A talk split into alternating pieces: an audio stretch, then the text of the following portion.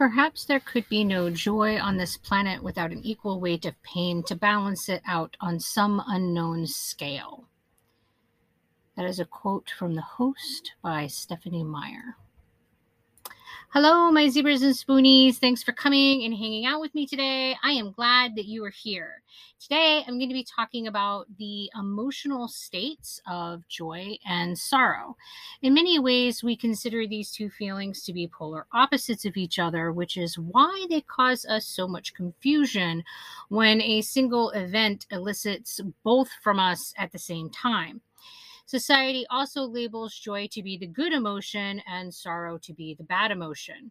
While one is certainly more pleasurable to have around, I would argue that both are of equal value to our health and our well being. So let's get into it. The first thing that I want to talk about is the reality that emotions are on a spectrum. Joy and sorrow are more extreme manifestations of emotion, and it is not normal to experience sustained, heightened emotional states.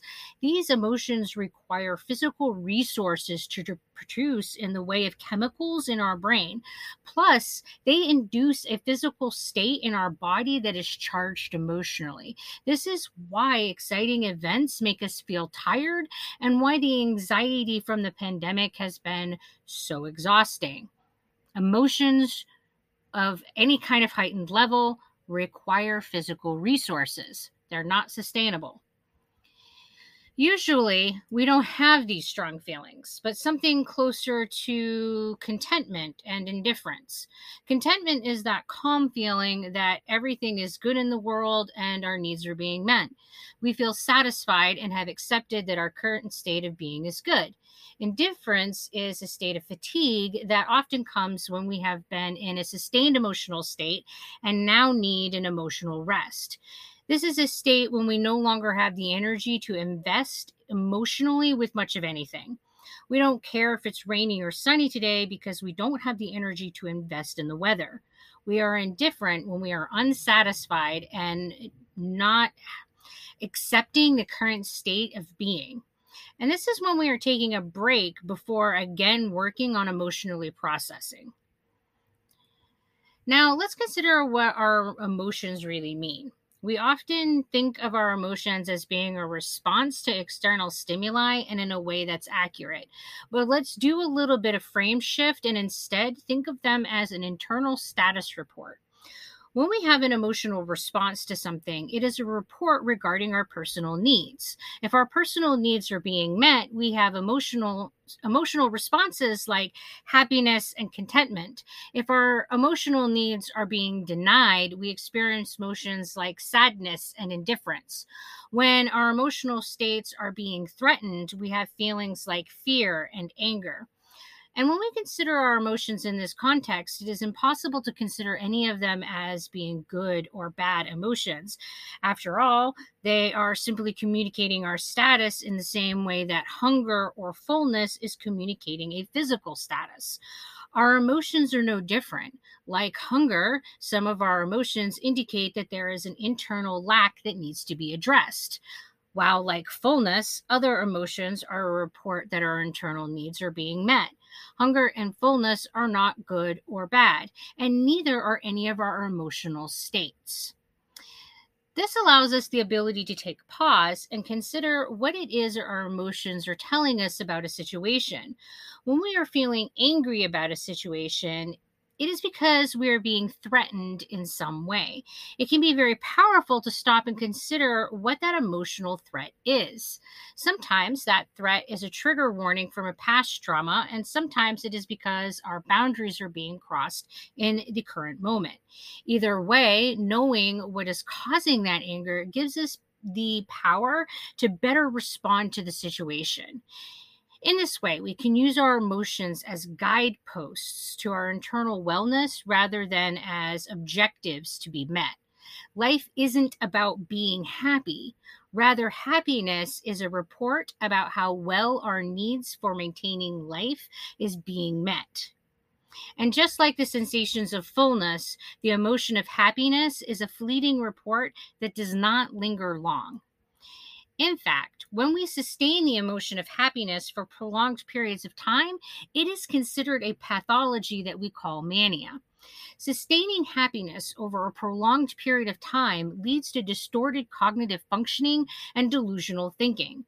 Thus, happiness isn't something that we should be chasing as an objective to be met in life, as some measure of our success, because happiness is not sustainable. It is emotion, and like all intense human emotion, it is fleeting in its nature. And there's nothing wrong with this. We don't need to feel happiness in order to be healthy and to be well. In fact, the absence of sorrow does not equate to the presence of happiness. These are not opposing emotions with one or the other present, nor are they constantly warring for dominance inside of us.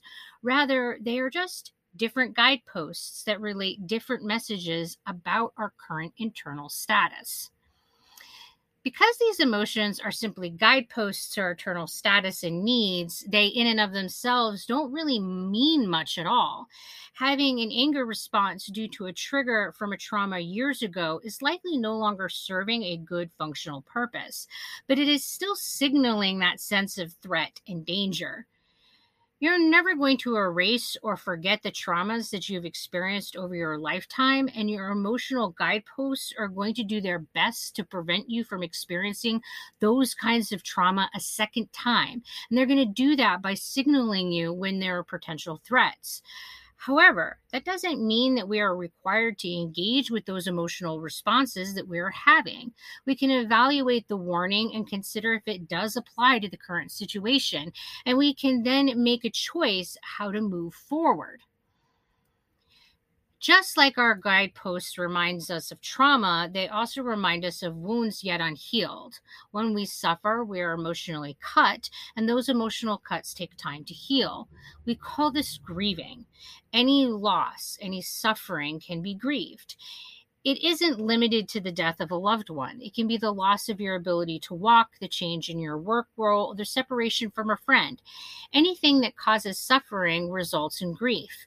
This is how we process through our complex feelings wrapped up in and around having loss. Thus, there are times that our guideposts need to remind us to be gentle with ourselves while we are grieving. This is why we are often surprised with surges of sorrow while we are processing through our grief.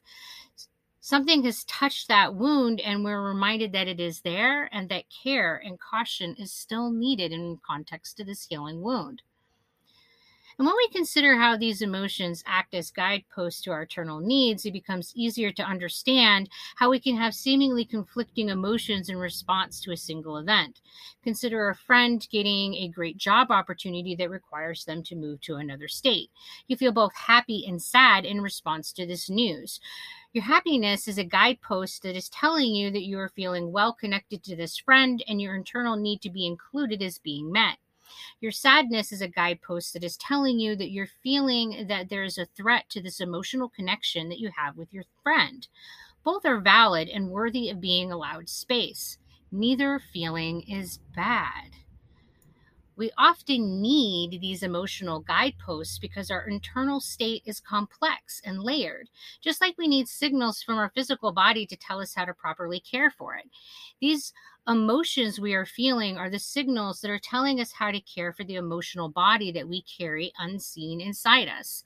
Giving our emotions space is giving them consideration and making an effort to understand the message that they are trying to relate about the status of our emotional bodies. When we take the time to listen to the messages that our physical and emotional bodies are sending us, we have the opportunity to better meet the needs that we are having. As a result, we can achieve a greater sense of wellness. When we consider our emotions as an internal wellness, it becomes easy to see why it is possible to be toxic in positivity. Putting a good value only on emotions that are pleasant to feel and trying to chase away or dismiss all of our other feelings can be damaging. We have those feelings for valid reasons. When we deny the messages that our internal needs are sending us, we're not going to address those needs that we're having.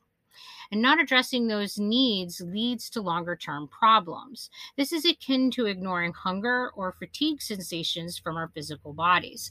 And just like we shouldn't ignore our physical body, we shouldn't ignore our emotional body if we want to have good wellness. Well, that's about it for my rambling today. Thanks for coming and spending some time with me. If you like what you're hearing, please consider supporting this podcast. It really does help. And until we talk again, you guys take care of yourselves. Bye.